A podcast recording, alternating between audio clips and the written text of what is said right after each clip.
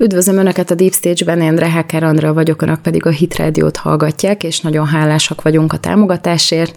Szeretném a figyelmükbe ajánlani szokásomhoz híven a YouTube csatornákat, a Hit Radio-s YouTube csatornákat, ugye, és a sajátomat is, ahol találnak más felvételeket is, nem csak azt, amit itt a rádióban lehet hallani, és nekem nagy segítség, hogyha feliratkoznak a csatornámra, és megnyomják a kis harangot a feliratkozás gomb mellett, mert akkor értesítést is fognak elvileg kapni róla, amikor feltöltök új videókat. És hát igyekszem magamhoz hűen rázós témákat feltölteni. Ez a mai műsor is ilyen rázós témákkal fog foglalkozni. Az első blogban arról beszélek, hogy ez a sok celeb, akik állítólag keresztények, hogy vajon tényleg azok-e, vagy pedig az egész csak piacszerzés céljából történik, és hogy lehet-e hinni ezeknek, mert ugye nagyon sokszor kap az ember olyan megkereséseket, meg a Facebookon megosztják lelkesen emberek, hogy ez is megtért, meg az is, ugye Justin Bieber, meg Sylvester Stallone, meg mit tudom én ki, de közben meg azért, hogyha utólag megvizsgáljuk, hogy hogyan élnek tovább, akkor annyira talán már nem is hitelesek ezek a ezek a hírek, vagy legalábbis nem abban az értelemben. A másik téma pedig az, hogy ki is a náci valójában ebben a jelenlegi helyzetben Ukrajnával kapcsolatos ügy egyébként ez a náci kérdés, meg Németországgal szemben, vagy Németországgal kapcsolatban is egyre többször merülnek fel ilyen kérdések. Ugye van egy politikai párt Németországban, amely nácinak van titulálva, és nagy kérdés, ugye próbálok arra rávilágítani, hogy az ellenoldal, akik nácit kiáltanak, azok vajon nem-e még nácibbak annál, amit egyébként az AFD-től látni lehet, mert ugye erről a pártról van szó. Szóval szerintem érdemes lesz a mai műsort is meghallgatni, én nagyon köszönöm tényleg, és hát vágjunk bele akkor ebbe az egész kérdésbe, hogy vajon ki a keresztény, meg ki nem új hét kezdődik, új hírek, és egy kicsit úgy éreztem, hogy bele kell tenyereljek egy olyan témába, ami már nagyon régóta foglalkoztat minket itthon, sokat beszélünk róla, és enyhén szólva zavaró is a számunkra. Az inkább mondjuk azt, hogy nem hír, hanem egy jelenség, amiben nagyon sok hír beletartozik, és mögé szeretnék nézni egy kicsit annak, hogy vajon ez az egész keresztény téma, ez mennyiben érinti a celebvilágot és a politikai színteret, és hogy egyáltalán van ebbe bármiféle őszinteség. Ugye nagyon sokszor halljuk, nekem van egy csomó külföldi ismerősöm, akiket ilyen-olyan gyülekezeti látogatásokon ismertem meg, akik rendszeresen megosztanak olyan híreket, hogy megtért Justin Bieber, meg átadta az életét Jézus Krisztusnak, Sylvester Stallone, meg minden. És az ember egy kicsit ugye felvonja a jobb szemöldökét a hír láttán, mert azért összességében, hogyha megnézzük valakinek a pályafutását, meg megnézzük a hír utáni további cselekedeteit, akkor azért egyáltalán nem az látszik ki belőle, hogy ezek az emberek valóban keresztényekké váltak volna. Ugye itt jön be a probléma az asztalra, hogy mi is az, hogy valaki keresztény. És itt ebben óriási eltérések vannak, iszonyatosan nagy vita, meg dilemma van, hogy mit is jelent az, hogy valaki keresztény, és mit jelent az egész egyébként. És el kell különítsük a két területet egymástól, azt a két területet, az egyik az a Biblia szerinti kereszténység, a kereszténységnek a definíciója, tehát ki az, aki Krisztusi, mert ugye az, hogy keresztény, annak semmi köze nincsen a kereszthez, hanem az egyszerűen arról szól, hogy ki az, aki legjobban hasonlít Krisztusra. Meg van a kulturális kereszténység, ami egy ilyen plecsni. És hogyha ezt nézzük, akkor iszonyatosan sok mindenki magára aggatja ezt a plecsnit, és pontosan azért, mert hogy például az Egyesült Államokban több tízmilliós, vagy akár százmilliós tömeg az evangéliumi keresztényeknek a létszáma, és a másik meg, hogy ez egy hatalmas piac, ugye a film szempontjából, zene szempontjából, meg úgy egyébként is, tehát hogyha összefognak, akkor az ezért ez, ez egy óriási mennyiségű ember, akik nagyon-nagyon sok mindenkit, akár politikai pozíciókba is tudnak segíteni. És ugye pontosan ezért nagyon sok mindenki próbálkozik, hogy bevágódjon, úgymond. Ted Cruz még Trump ellen Obama, amikor leköszönt, akkor próbálkozott még Trumpal szemben republikánus elnökjelölté válni, és Ted Cruz pontosan azért hogy megnyerje ezt a hatalmas tömeget. Egyszerűen elnevezte magát kereszténynek, és lehet, hogy valamilyen módon él is meg valamilyen dolgokat, amik így kötődnek a Bibliához, de azért azt kell, hogy mondjuk, hogy nem tud egy ilyen pozícióban levő ember úgy valójában teljesen Krisztusivá válni. Aztán ott volt Mike Pence, aki totálisan be van nekünk csípődve, ugyanis alelnökként annak idején, amikor volt az az ominózus választás, ahol Donald Trump meg a republikánusok kvázi elbukták az elnökséget, mert ugye azóta már többen is mondták, meg hát rengeteg beszéd van ezzel kapcsolatban, meg mindenféle újságcikk, hogy igazából nem csalták el a választásokat, hanem a republikánusok vesztették el.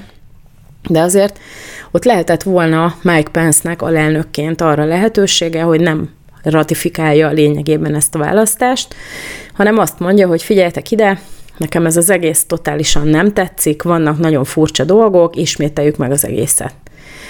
És hát ez nem történt meg, hanem Mike Pence fülét, farkát behúzva aláírt mindent, és úgymond szentesítette az egész helyzetet, amiből aztán elindult a hatalmas nyilatkozatáradat, meg a cikkáradat, hogy akkor ki mit hol csalt el, kinek mit hol kellett volna újra ellenőrizni, és így tovább meg mi volt gyanús, tehát Mike Pence lényegében kapott egy történelmi lehetőséget rá, hogy tiszta vizet öntsön a pohárba ezzel a témával kapcsolatosan, és ezt elbukta.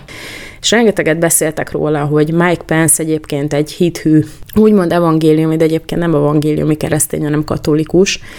Ugye nagy különbségek vannak bizonyos hittételekben a két, a két felekezet között, tehát nem elég az, hogy valaki nem iszik alkoholt, meg valaki állandóan, amikor, mit tudom én, nőkkel kell megbeszélést tartani, akkor behív egy férfit, vagy felhívja a feleségét, hogy ott legyen a vonalban. Tehát nem elég ezeket a kifelé mutatott cselekedeteket megcsinálni, hanem meggyőződésből kellene a jót tenni. És hát ugye ezt látjuk a celebritások között is. Ugye visszatérve Ted Cruzra, az a helyzet, hogy politikában egy keresztény nem tud keresztény lenni. Mert egy keresztény, hogyha tényleg Krisztusi, akkor arra törekszik, hogy ne legyen benne bűn. Na most, ha megnézzük, hogy mik a bűnök a Bibliában, például a hazugság az bűn, az van az, a jelenések könyvének a végén, hogy a hazugok, azok nem öröklik az Isten országát, azok nem mennek be az Isten királyságába. Tehát magyarul a politikában szinte semmi más nem létezik, hanem csak a hazugság. Tehát mindent úgy kell fordítani, hogy nekünk jól legyen, hogy jól nézzen ki, mindent úgy kell magyarázni, hogy nekünk legyen igazunk, sokszor embereket kell beáldozni, pályafutásokat, vagy családokat akár, olyan döntéseket kell hozni, amiben nem lehet diplomatikusnak lenni. Magyarul egy keresztény az azért, ahogyan a meggyőződését megéli, minél jobban megéli a kereszténységét, annál kevésbé alkalmas politikusi pályára, mert egyszerűen eltapossák a többiek. Tehát ezt mindenki tudja. Cseppfolyós gerincel kell ahhoz rendelkezni valakinek, hogy sikeres legyen a politikusi pályán. Ez teljesen egyértelmű, ez amióta a világ a világ, ez, ez így van. Tehát nézzük meg Biden-t, ő az abszolút definíciója ennek. És hát az, hogy valaki politikában sikeres, az szinte teljesen kizárja azt, hogy keresztényként bent tudjon maradni. Ugye kapom az évet a hídgyülekezete miatt, amit egyébként 25 éves korom óta látogatok, és nagyon büszke vagyok rá, hogy a gyülekezet tagja vagyok. Az egész életemet lényegében így mentette meg Isten, és nagyon sokat köszönhetek német Sándornak, tehát ha bárkinek ez nem tetszik, akkor nagyon sajnálom, van még valószínűleg rengeteg közéleti csatorna, ahol ez nem hangzik el. Tehát az a helyzet, hogy, és annak idején a gyülekezet igenis aktív volt politikailag a rendszerváltozás idején, mert felismerték, hogy itt lehet akár változást is létrehozni, valódi változást, és például az, hogy Magyarországon ilyen vallásszabadság létezik, az annak köszönhető, hogy abban az időszakban ez egy fontos prioritás volt, és ezt azért a gyülekezetnek is lehet köszönni egy bizonyos szintig. És ugye tudjuk, hogy voltak a politikai életben olyan gyülekezetéhez tartozó politikusok, akik egy ideig sikeresek voltak, aztán egy idő után kénytelenek voltak leköszönni a politikusi pályáról, mert hogy sokkal fontosabb volt a számukra, hogy megmaradjon az ő keresztény identitásuk, mint az, hogy sikeresek legyenek, és nem mondtak le arról, hogy átlátható legyen az életük, nem mondtak le arról, hogy az elveikhez hűségesek maradjanak, hanem egyszerűen az ellenszélben kénytelenek voltak elismerni, hogy ez nem működik. És megvan a politikai véleményük, azóta is, meg hihetetlenül aktívak a közéletben, de nem politizálnak, hanem polgári foglalkozásokat űznek azért, mert ez lehetővé teszi a számukra, hogy pásztorok legyenek, gyülekezetet vezessenek, és így tovább. Szóval itt erről van szó, hogy az ember az identitását mennyire hajlandó feladni. Na most megnéztük a celebeket is, hogy kik azok, akik ilyen nagy elánnal állítják magukról, hogy keresztények.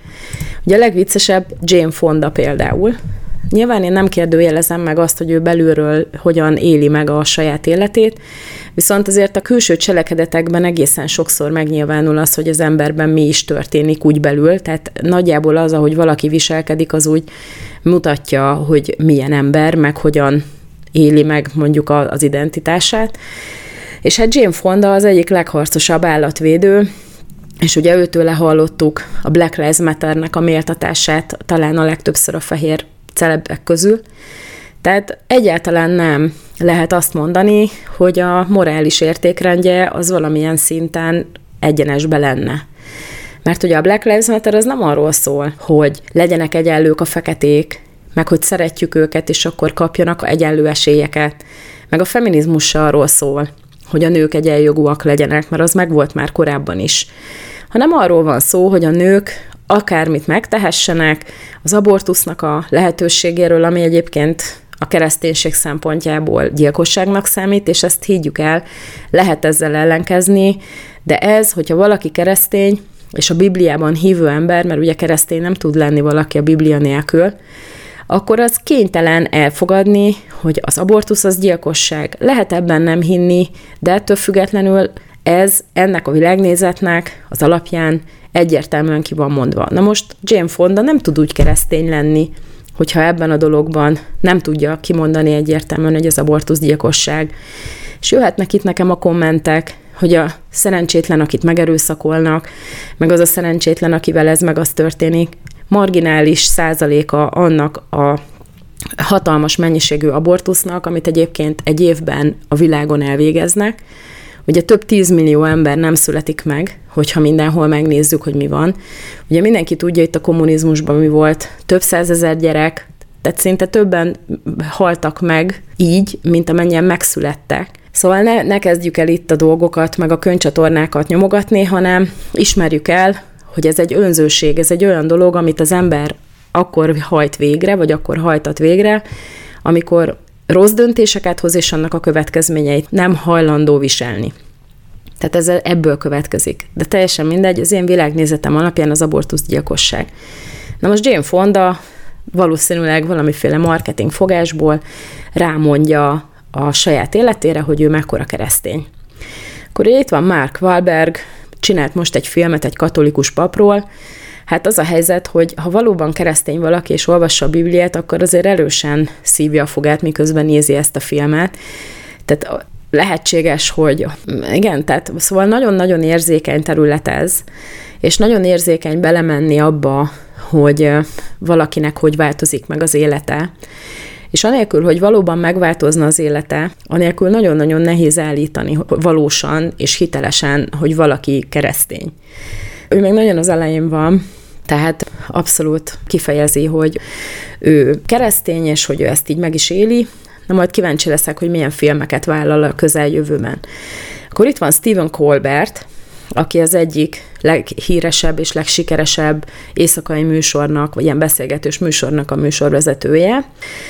És hát feltették neki interjúban azt a kérdést, hogy hiszi-e, hogy a Biblia az az Isten megkérdőjelezhetetlen szava, és hogy annak minden szava igaz. Na most erre nem tudott egyenesen igennel vagy nemmel válaszolni.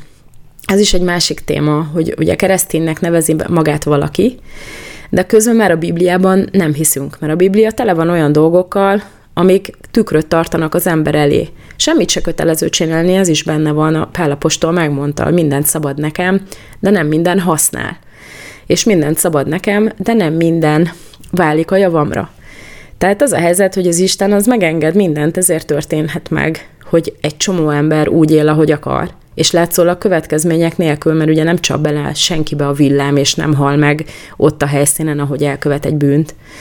De ettől függetlenül azért ezeknek a dolgoknak következménye van az ember életében.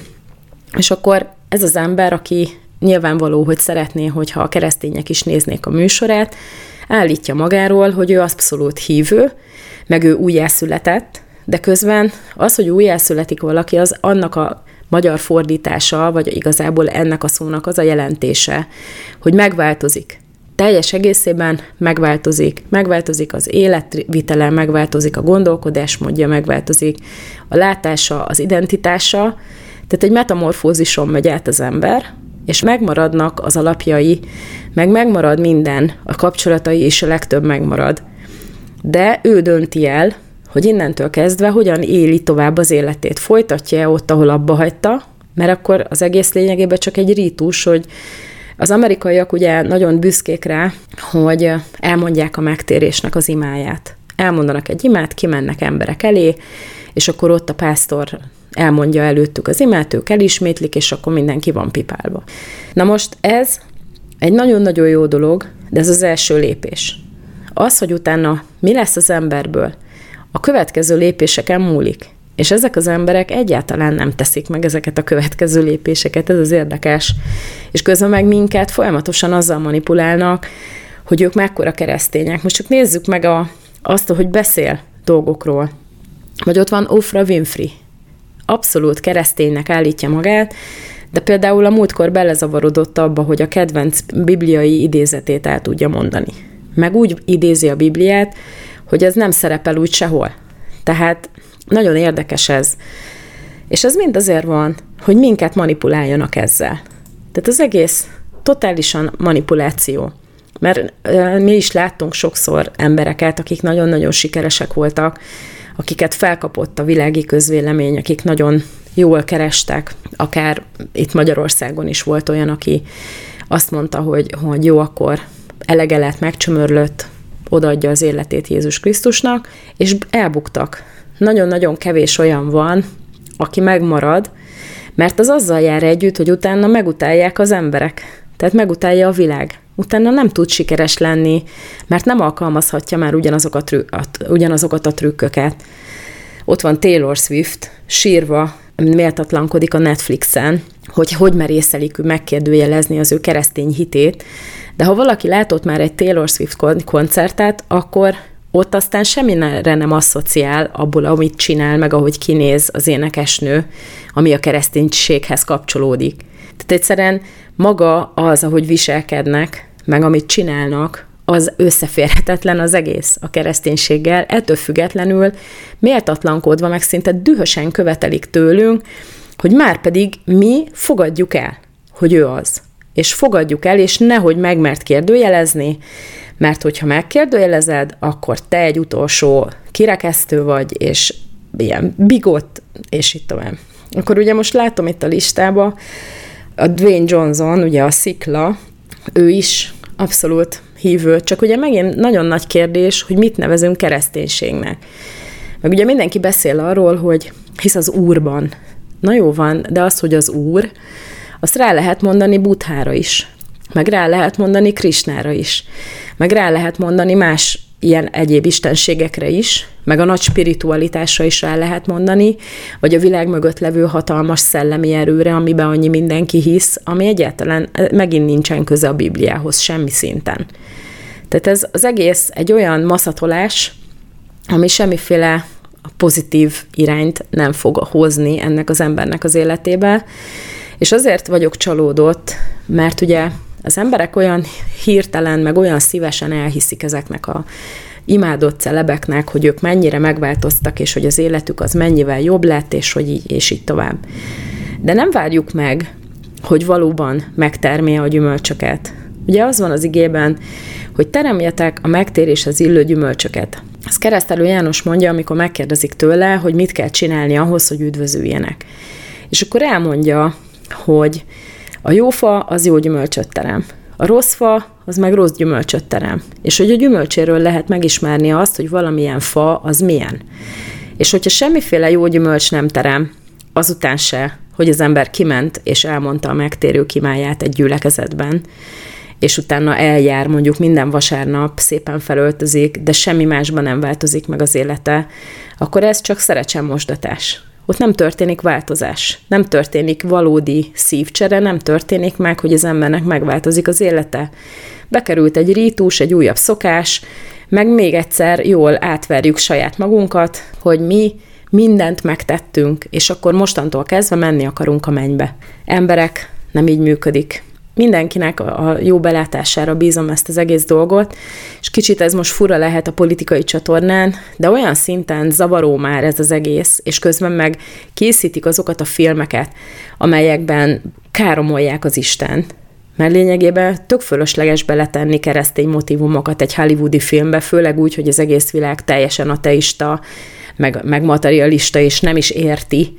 Ettől függetlenül bele vannak téve a filmekbe az utalások. A kedvencem, amire mindig hivatkozom, az az Avengers, tehát a bosszúállók egyik, azt hiszem a második részében van, amikor a Jarvisból csinálnak egy ilyen fémizét, a, abból az ötvezetből, amiből a Amerika kapitánynak a pajzsa van, és akkor az angol eredetibe ez az izé, ez elmondja, amikor megszületik, hogy vagyok, aki vagyok. Hát köszi szépen, nem kell, semmi szükség nincsen rá. Az Isten az nem ilyen, sőt, utána le is győzik, tehát az a helyzet, hogy az Istent nem lehet így legyőzni, és nem is győzi le senki. És a másik az, hogy ezzel igazából semmiféle hozzáadott érték nem született a filmbe, csak minket idegesítettek fel vele. És ez szerintem pontosan mutatja, hogy ez az egész, ez csak egy színház. Ezt nekünk adják elő, mert hogy nem lehet, egyszerűen képtelenség. Szóval elnézést, ha valaki külpolitikai elemzést várt tőlem, most ennyire tellett, ez sikerült, de szerettem volna ezeket az igazságokat kimondani. Szóval emberek, tartsuk nyitva a szemünket, és ne essünk hasra, csak azért, mert valaki követeli, megállítja magáról, hogy én mekkora keresztény vagyok. Nézzük meg, hogy mit csinál, nézzük meg, hogy hogyan él, nézzük meg, hogy mire, hogy reagál, kire, mit mond, és akkor onnantól kezdve fogjuk látni a nettó eredőbe, hogy valóban kereszténye az illető, vagy csak előadja nekünk. Olyan húrokat pengetünk itt a csatornán, ami egészen jól rezonál az önök véleményével. És hát szerintem ez a következő téma is pontosan ilyen lesz, mert ez már minket is nagyon-nagyon régóta foglalkoztat, eléggé akut probléma, és én sokat beszélek itt a csatornán a migránsokról, viszont ez most egy olyan témába is átmegy, ami már tényleg az ukrán háborúval kapcsolatban is felvet egy-két érdekes kérdést. Ugye a Twitteren megjelent egy olyan felvétel, egy a Junge Freiheit nevű oknyomozó német oldalnak a figyében, ami arra utal, hogy a német zöldek azok egyre jobban felveszik ezt a migráns ellenes álláspontot, ami egy nagyon-nagyon érdekes dolog, pontosan azért, mert ugye a zöldek az egyik abszolút támogatója a migráns témának Németországban, az SPD, tehát a szociáldemokraták mellett. És hát ugye ennek az egésznek az a lényege, most ugye azt arra került az egész migráns kérdés, mert Lampedusa kezd összeomlani a nyomás alatt, ugye Tunézia és Olaszország között Lampedusánál a legrövidebb az átmeneti távolság, és ezért úgy hozzák ide a migránsokat, hogy ilyen lélekvesztőkön elindulnak Tunéziából, valamennyire eljutnak, és akkor megérkeznek a civil szervezeteknek a hajói, meg a magánzók, akik ugye óriási pénzeket kapnak ezektől a civil szervezetektől, és ezek gyönyörűen felszedik ezeket a mindenféle embereket, akik Afrika több részéből is jöhetnek, tehát nem kifejezetten csak muzulmánok, hanem mindenféle afrikai országból elvileg érkeznek, ugyanis ugyanezek a civil szervezetek ilyen kis brosúrákat is osztogatnak Afrikában, hogy hogyan lehet GPS-szel megtalálni azokat a gócpontokat, ahol már kapnak segítséget arra, hogy átjöjjenek Európába, meg hogy egyáltalán legyenek tudatában, hogy ők mennyire szegények, és hogy jöjjenek át Európába, mert itt van a Kánaán, itt majd mindenki segít nekik. És hát ez egy állandóan fennálló akut probléma, most viszont olyan szintű vált itt Lampedusánál, hogy 8000 ember érkezik 48 órán belül, legalábbis az egyik helyi azt mondja, aki szerepel a riportokban, és azért az, hogy mondjuk vannak három vagy négy ezeren Lampedusán eleve, az ahhoz képest a 8000 plusz ember az összességében borzasztóan sok, még akkor is, hogyha mondjuk 8000-en vannak Lampedusán, megduplázni a létszámot, az iszonyatosan nagy teher, és ugye kezd összeomlani az egész. És hát próbálnak az olaszok segítséget kérni, de ugye a nagy európai szolidaritás az azt jelenti, Ursula von der Leyen, aki egyébként oda látogatott a szigetre, tehát Ursula von der Leyen szerint, hogy az olaszok vállaljanak fel mindent, fizessenek ki mindent, és aztán valahogy a többi ország, akik egyébként nem Németország, meg nem Belgium, azok meg vegyék föl ezeket az embereket, és lássák el őket annak ellenére, hogy igazából olyan országokból jönnek, ahol nincs háború. Vagy legalábbis nem Olaszország az első olyan ország, amelyben biztonságban vannak. Tehát elvileg a Genfi Egyezmény szerint se kellene felvenni őket a menekült listára, hanem vissza kéne őket toloncolni. Na most az egész azért nagyon-nagyon érdekes, mert ugye ezzel a témával leginkább az Alternative für Deutschland nevű politikai párt foglalkozik, és hogyha hallgatják a német parlamenti közvetítéseket, amit szerintem rajtam kívül nagyon sok mindenki nem tesz, mert alapvetően dögunalom, de azért amikor AFD-s felszólalás van, az azért üdítő színfolt az unalom szürke tengerében, mert nagyon keményen beleállnak a konfliktusba, és nagyon keményen kimondják a problémákat, és az látszik, hogy olyan ország részekben, ahol egyébként baloldali szokott lenni a befutó a helyi választásokon, meg ugye alapvetően nem szokott jobboldali téma teret nyerni, ott most hirtelen az első vezető pártá evanzsált az Alternatíva für Deutschland, és ez azért nagy probléma egyébként a többi úgymond nagy politikai pártnak, akik már egyáltalán nem nagyok, mert ilyen 10%-okat szereznek, tehát gyalázatos 30%-kal már lehet kormányt alakítani Németországban, ilyen öt párti kormányt, meg minden, szóval az egész egy bohózat. De minden esetre ilyen közegben az Alternative für Deutschland felkúszott szépen lassan 20% fölé, és hát hiába mondják róla, hogy szélső jobboldali, hiába mondják róla, hogy antiszemita, hiába mondanak róla mindenféle mocsokságot, mégis rezonál a néppel az, amit mond. Mert ugye mindenki érzi a saját bőrén. Az olaszok ugye arról panaszkodnak, hogy a befektetéseik teljesen végérvényesen elúsznak, mert ugye van, aki a turizmusból él, ugye Lampedusa az egy sziget. És hát tudjuk nagyon jól, főleg, hogyha ilyen kevés lakos van, hogy akkor nagyjából a turizmusra vannak reálva, mindenhol körülöttük tenger van, gyönyörű hely, az olaszok eleve nagyon kedvesek, jó a kaja, és így tovább, tehát ott, ott egyébként turizmusból éltek, és akkor most hirtelen megjelenik kétszer annyi ember, akiről nem is tudják, hogy kicsoda, mint amennyien egyébként ott élnek, és hát persze, hogy az embernek nem az első célpontja lesz Lampedusa, hogy megnézze, hogy mi is folyik ott, meg ha pihenni akarunk, akkor valószínűleg nagy ívbe elkerüljük. És hát ez az egész téma, ez most elkezdett akuttá válni a németek számára is, és mivel látják, a többi párt látja, hogy az AFD ilyen hihetetlen módon erősödik, és már nem csak a kék gallérosok között, mert ugye régebben arról beszélt mindenki, hogy azért erősödik az AFD, mert infláció van, elégedetlenek az emberek, és egy csomó olyan kék galléros, tehát fizikai munkával foglalkozó ember, aki mondjuk nem az intellektuál kasztba tartozik ez szerint a besorolás szerint, ami egyébként szerintem nem feltétlenül állja meg a helyét, de mindegy, ez most ilyen statisztikai kategorizálás.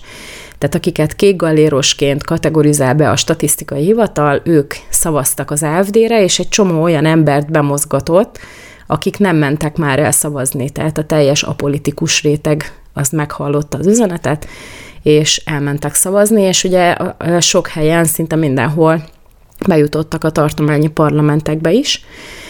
És hát ez az egész téma, hogy erősödik, ez igencsak csípja a csőrét a többieknek. Ugye az FPD, akik eleve ilyen marginális minipárt, tehát alig ugorják meg az 5%-ot, de ugye nagyon ügyesen helyezkedve kormánykoalícióban mégiscsak be tudnak kerülni, meg ugye ott vannak a zöldek, akik meg nyilván egy bizonyos szintnél tovább jelen pillanatban sem tudnak tovább lépni, tehát hiába hiszik őket hihetetlenül erősnek, egyébként nem azok, csak nagyon jól helyezkednek, tehát az, hogy alkancellárjuk van, meg kormánykoalícióban nagyon fontos posztokat, tehát a külügyi posztot elhozták, az azért eléggé jól mutatja, hogy nagyon ügyesen helyezkednek, de egyébként egyáltalán nem egy meghatározó politikai erő egyelőre. Tehát még mindig az SPD, a Szociáldemokrata Párt és a Kereszténydemokrata, hát az Unió végül is mondjuk úgy CDU, CSU pártkoalíció uralja a politikai palettát, mert ugye ők vannak 30-hoz közel, vagy ilyen 20 fölött. De már most ez se teljesen így van, szóval nagyon érdekes, ahogy a nagy pártok azok szépen hullanak darabjaikra, de ő magukról még mindig az a képük, hogy ők tök profén csinálnak mindent, és ugyanezzel az arroganciával működnek is, viszont a kis pártok, akiknek létkérdés, hogy valahogy megállítsák a feltörekvő AFD-t, azok most átvették a narratíváját. Ugye látjuk, hogy arról beszél például az FDP vezetője, a Lindner, hogy jó lenne, hogyha egy kicsit komolyabban vennék azt a politikát, hogy azok, akiknek nem bizonyítható a menekült státuszuk, azokat ki kellene toloncolni. És ehhez mondjuk Algériának a státuszát át kellene, vagy Marokkónak a státuszát át kellene a törvényben változtatni, mert most ugye olyan országnak minősül, ahonnét lehet menekülni, de hogyha békés országnak nyilvánítanák úgymond a németek a saját törvényükben, akkor már mindjárt nem kéne onnan befogadni az embereket. Ugye a Lindner, ő azért hát liberálisnak nevezik magukat, de ez inkább ilyen kapitalista üzletpárt, hogyha most a nagyon leegyszerűsítve fogalmazzuk meg, és ők mindig afelől közelítik meg a dolgokat, hogy mennyi pénzbe kerül. Vagy hogy a vállalkozói réteg az mennyire tud ebből profitálni, vagy nem tud. És ugye a migrációból alapvetően nem a vállalkozói réteg profitál, hanem az SPD-nek a hatalmas karitatív szervezetei, tehát ezek a, meg hát nyilván az egyháznak az óriás karitatív szervezetei, meg a civil szervezetek, akik azért innen-onnan Amerikából kapják a plusz pénzt, és hát ez nem éri meg egyébként az FPD-nek. És hát kér, vagy FDP, bocsánat. Az FDP-nek egyébként is kell valami üzenet, ami legközelebb is bejuttatja majd az 5% fölé a parlamentbe, mert egyébként nem annyira halljuk a hangjukat, meg, meg igazából nem tudnak a zöldeknek a hangos kiabálása mellett labdába rugni. Tehát az, hogy a környezetvédelmi intézkedéseknek nem tudtak keresztbe feküdni, meg mondjuk nem is akartak, mert az a vállalkozói rétegnek kiváló lehetőség, ugye az építőiparnak, meg a klímaszerelőknek például, hogyha mindenhova hőszivattyút kell beszerelni, kötelező módon megszigetelni kell, az egy csomó bevétel a vállalkozói rétegnek, magyarul nem voltak annyira ellene. Nyilván az, hogy majd drágább lesz az üzemanyag, vagy nehezebben fognak hozzájutni az erőforrásokhoz, meg az energiához, az egy másik téma, de ez nem volt annyira akut probléma, mint amennyire lehetett volna, és nem is nagyon szóltak semmit. Tehát kell nekik valami, ami a következő választáson belökheti őket újból a korláton valahogy. A zöldek azok pedig abszolút nem tűrik meg maguk körül az ellentmondást, tehát ők is elkezdtek ezzel kapcsolatban mindenféléket mondani. Ugye az Ursula Lang nevű alelnök volt az, akit idéznek a sajtóban többször is, hogy beszélt ezzel a témával kapcsolatban, tehát hogy megnyilvánul a migrációval kapcsolatban ő is, meg elkezdték, a, elkezdték már a kommunikációt, hogy a migráció az kezd olyan méreteket ölteni, hogy az már nagyon-nagyon megterheli a német gazdaságot, mert ugye a németek is egyre jobban érzik a saját bőrükön ezt a dolgot. De hát az a baj, hogy a retorika az önmagában kevés, amikor van egy idióta berbokjuk ezeknek a zöldeknek, aki saját programot hozott létre arra, hogy afgánokat hozzanak át gyorsított eljárásban Németországba, akiket ők úgymond női jogi aktivistáknak, meg melegjogi aktivistáknak tartanak, legalábbis a Berbok például, meg azok, akik ezt a programot jegyzik, és akkor erről is beszéltem már, hogy ilyen saria tudósok jönnek át ezzel a címszóval Németországba gyorsított eljárással, mert ugye senki se nézi, hogy milyen emberek jönnek át, hanem egyszerűen megvan a kvóta, hogy mondjuk mit tudom, 14-15 ezer embert ide be kéne hozni. Na ez például egy olyan hát botránykő, ami eléggé szúrja az embereknek a, a szemét és hát ezt nem is lehet alapvetően, ez egy felelőtlenség, de hát Berbokról tudjuk, hogy nem az eszem miatt választották meg, vagy legalábbis nem tudták, hogy nem nagyon rendelkezik ilyesmivel. Tehát meg ugye volt most legutóbb az, hogy a belügyminiszter, ugye a szociáldemokrata belügyminiszter, a Nancy Faeser, akiről már ugyancsak beszéltünk itt a csatornán, amikor ugye volt az a rengeteg, volt az a késes támadás, és akkor elcsodálkozott, hogy ilyen emberek élnek ebben az országban, tehát ugye belügyminiszterként elég nagy kudarc, hogyha nem tudja, hogy mi zajlik egyébként így a rendőrség, milyen dolgokkal kell, hogy foglalkozzon, meg ugye a közbiztonság milyen, tehát ez egy eléggé jó kép arról, hogy milyen embereket választanak, meg a németek, meg hogy kerülnek be ilyen emberek egyébként a parlamentekbe. Tehát ugye az a lényeg, hogy megpróbálták most azt elérni, ami megint csak kiverte a németeknél a biztosítékot, hogy ugye minden hat hónapot már Németországban töltött bevándorló, az kapjon szavazójogot.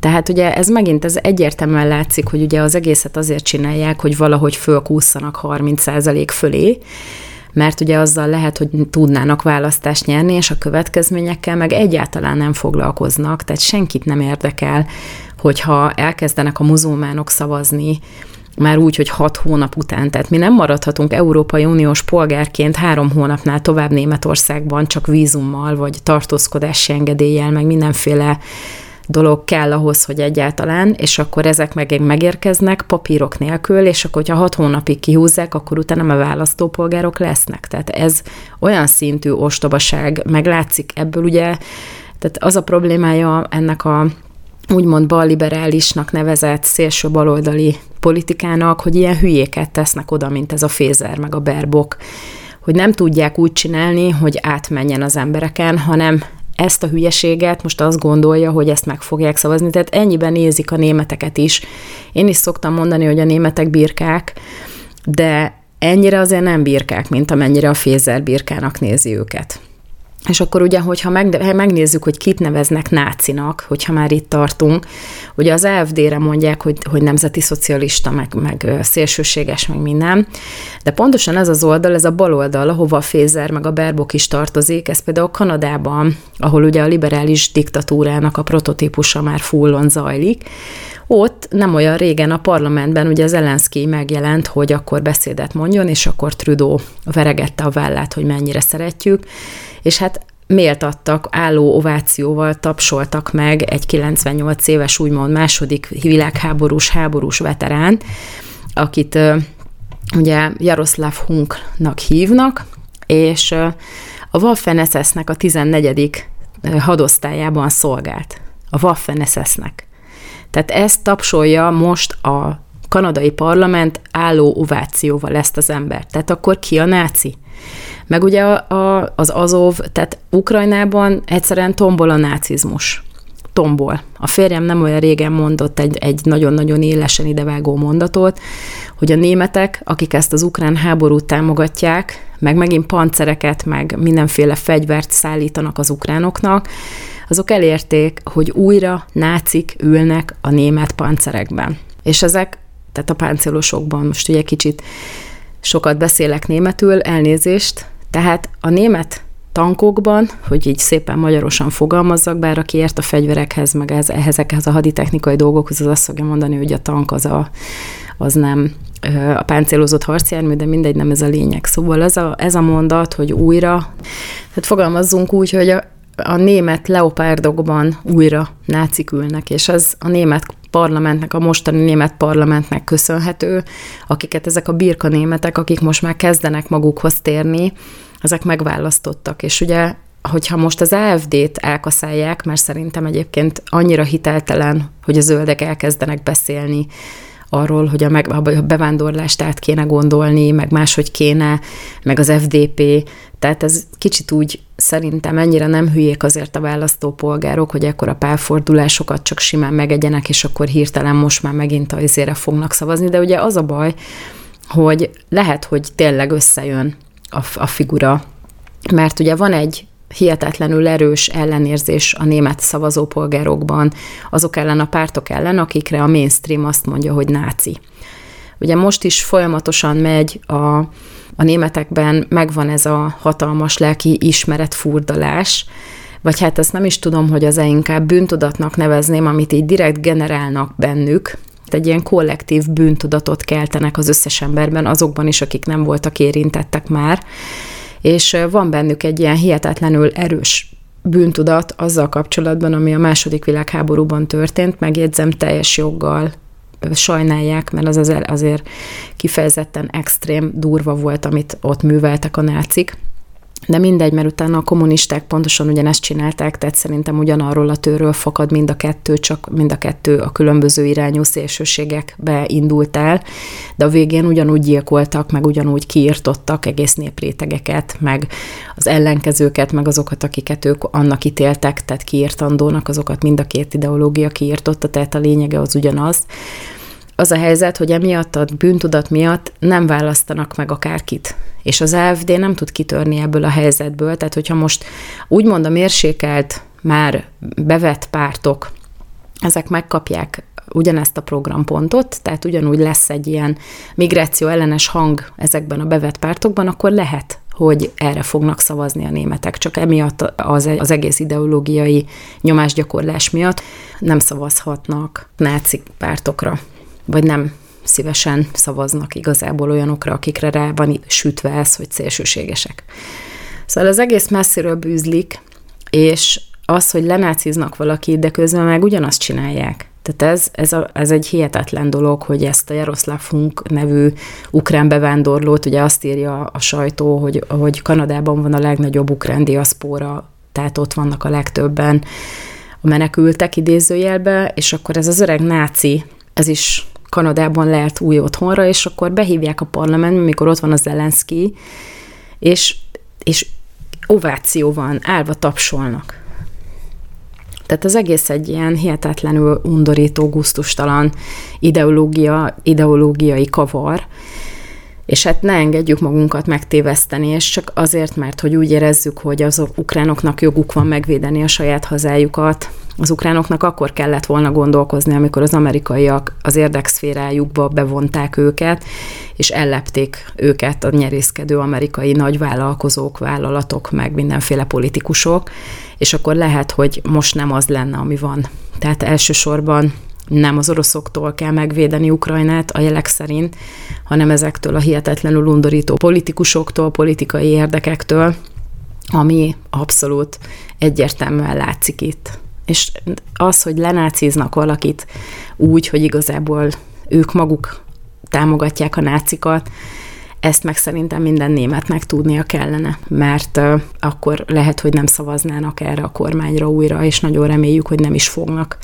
Csak hát kéne valami alternatíva sajnos, és az alternatíva für Deutschland, az lehet, hogy ebben nem fog még egy előre sikert aratni, de azért a jelek azok jók, és hát hogyha ezt tovább művelik az emberekkel, akkor előbb-utóbb vagy az lesz, hogy eltörlik a választásokat, amire ugye számíthatunk, vagy pedig kénytelenek lesznek egy ideig átmenetileg az AFD-t eltűrni még inkább a parlamentben, meg a tartományikban is.